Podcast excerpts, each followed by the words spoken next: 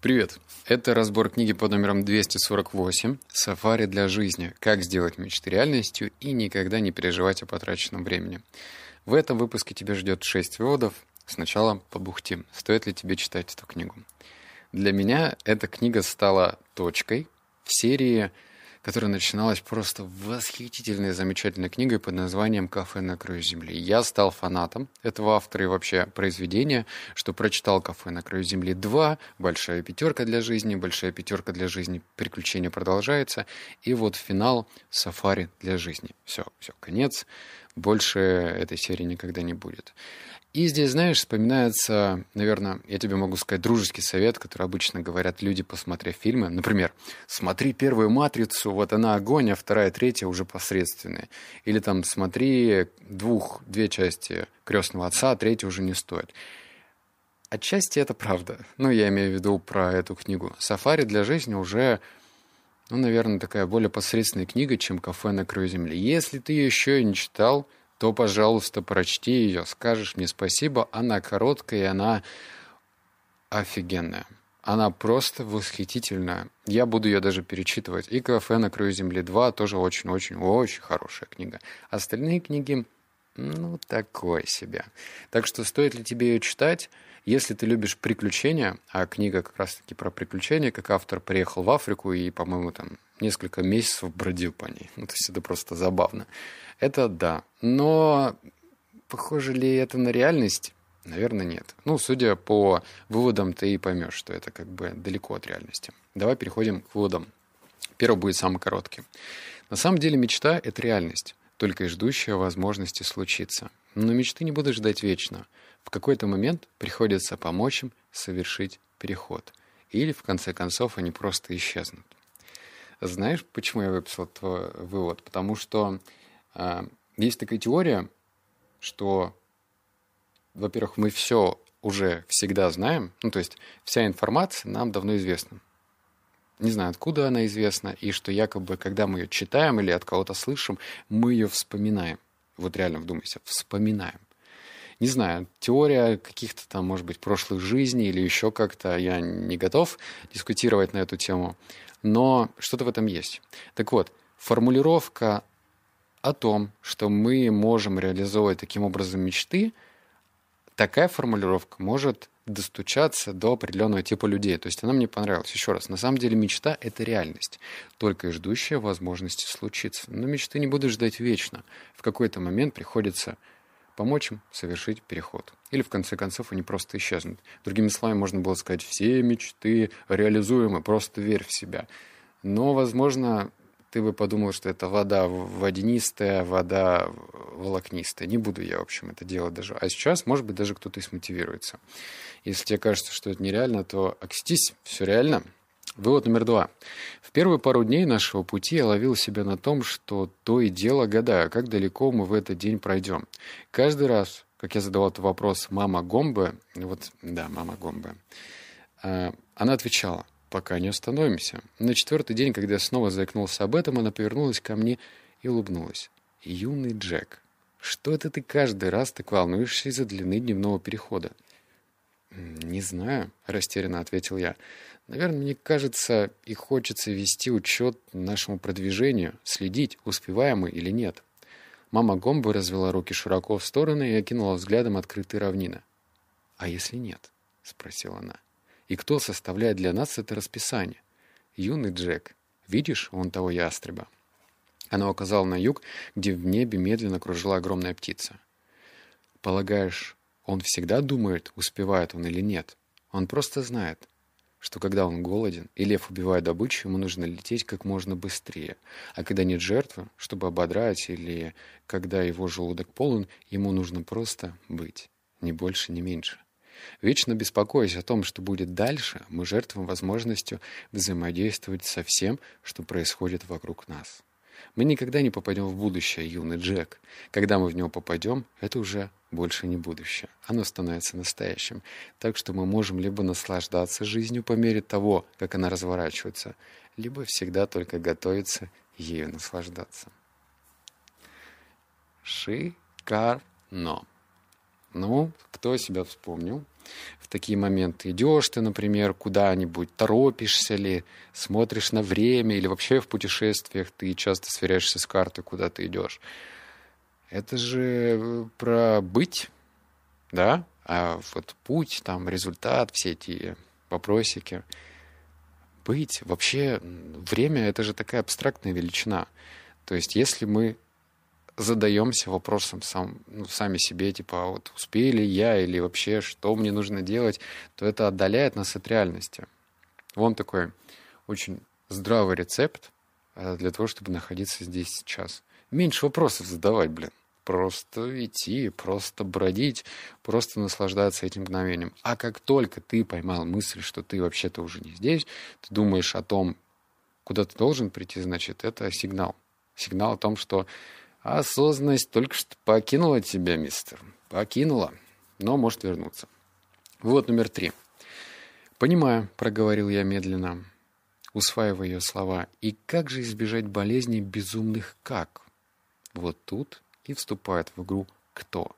Вместо того, чтобы спрашивать, как мне попасть оттуда, где я есть, туда, куда я хочу попасть, человек спрашивает, кто уже добрался оттуда, где я сейчас, туда, куда я хочу попасть.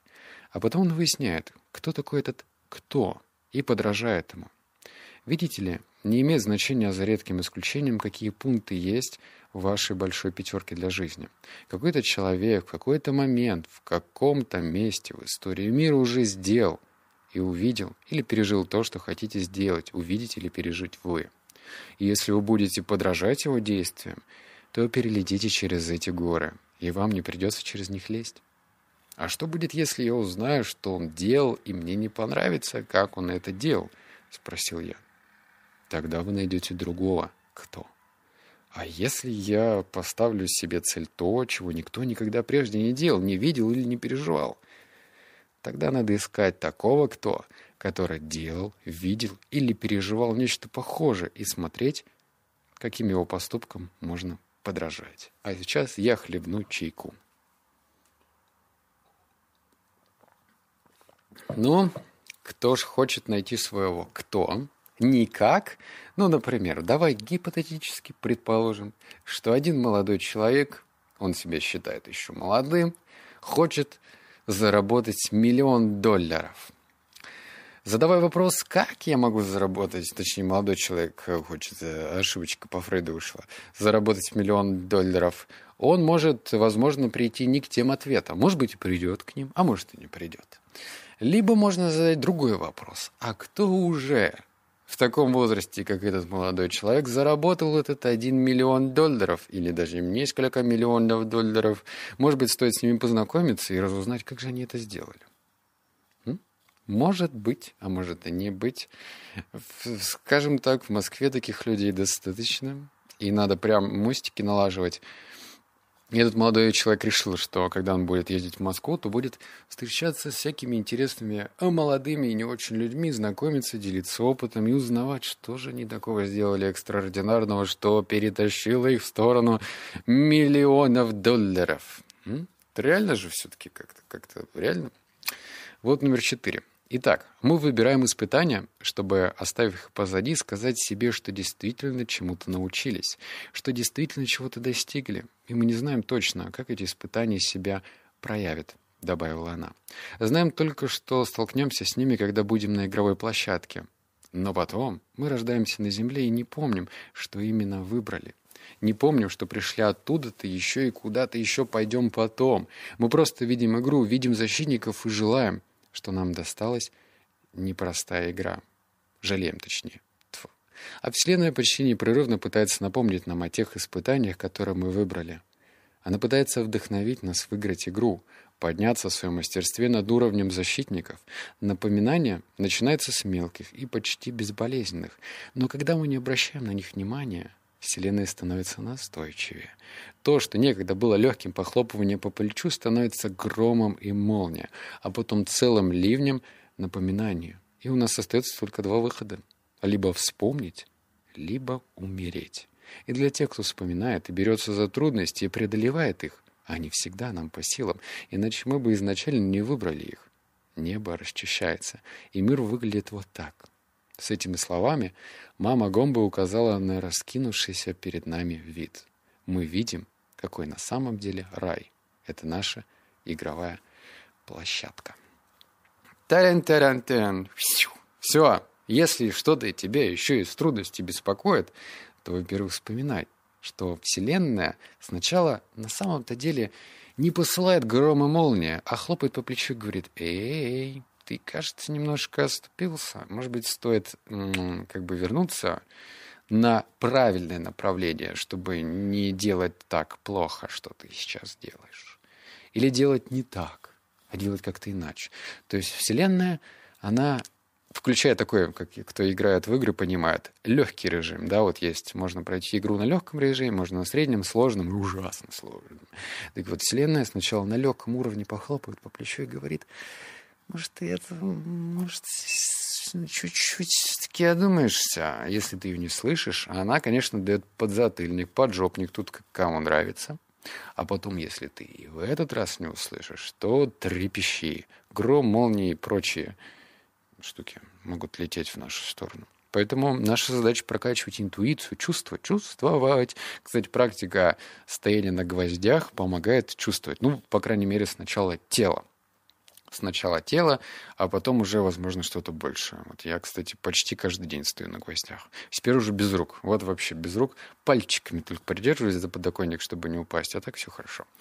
Так, вывод номер пять. С момента рождения моих детей я говорила, что этот мир принадлежит им, что они могут сделать все, что захотят. И я показывал им, что этот мир полон возможностей.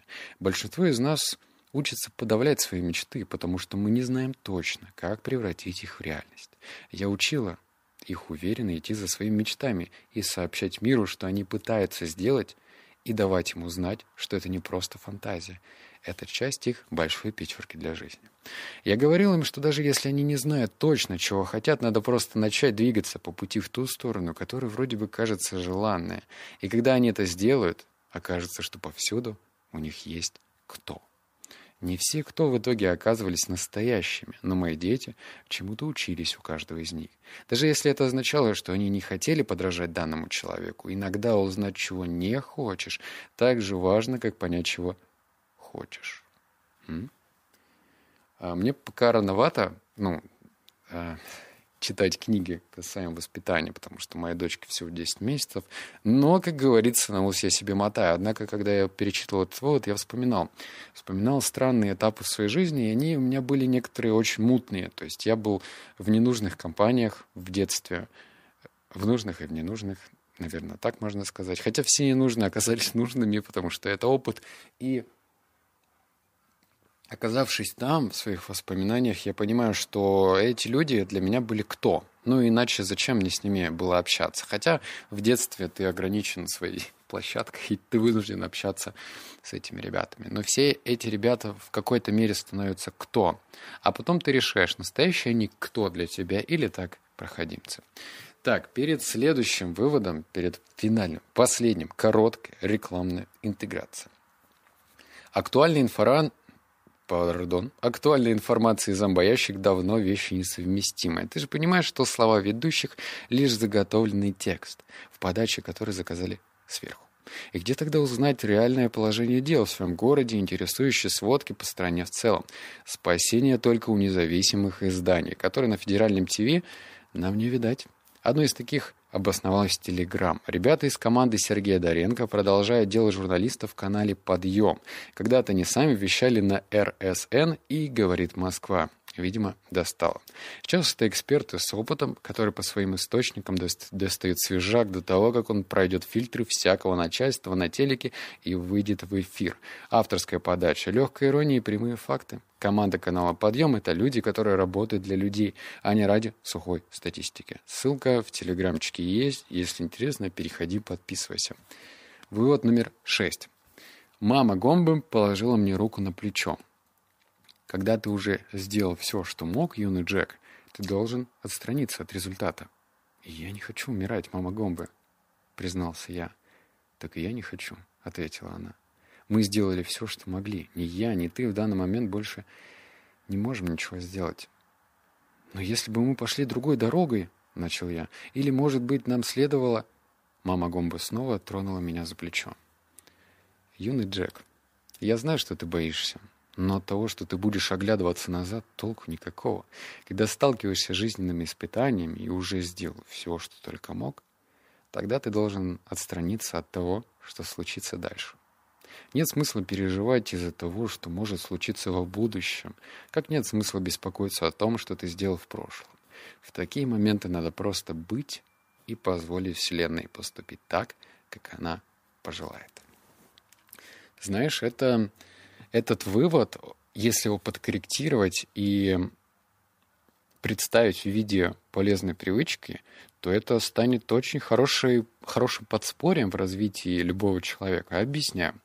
Вот смотри, беспокойство, оно же вообще врожденное качество в каждого из нас. Раньше это беспокойство нужно было для того, чтобы выжить. Ну, это нам нужно было, да, там, сбежать от льва, тигра или что там было, не помню. Я не помню, что там раньше было. Ну, в общем, беспокойство необходимо. Сейчас вопрос такой спорный, да, нужно ли нам беспокоиться. Как учат постулаты из медитации и вообще дзена, ом и прочего, то беспокойство нужно убирать из нашей жизни. Почему я сказал, что это может быть стать привычкой? Потому что ты в момент беспокойства можешь поймать себя на мысли, что а что это я беспокоюсь? Если ты уже сделал все, что ты мог, ну реально сделал все, что мог, и что беспокоиться. И вот тебе реальная картина. Ты, наверное, по городу видел когда-нибудь в жизни, а может быть и даже много раз, как, ну, аварии, да, и эти аварии разного характера. Мы предположим, что такая легкая авария. Ну, там кто-нибудь кого-нибудь ширканул, и вот они уже заняли две полосы и стоят.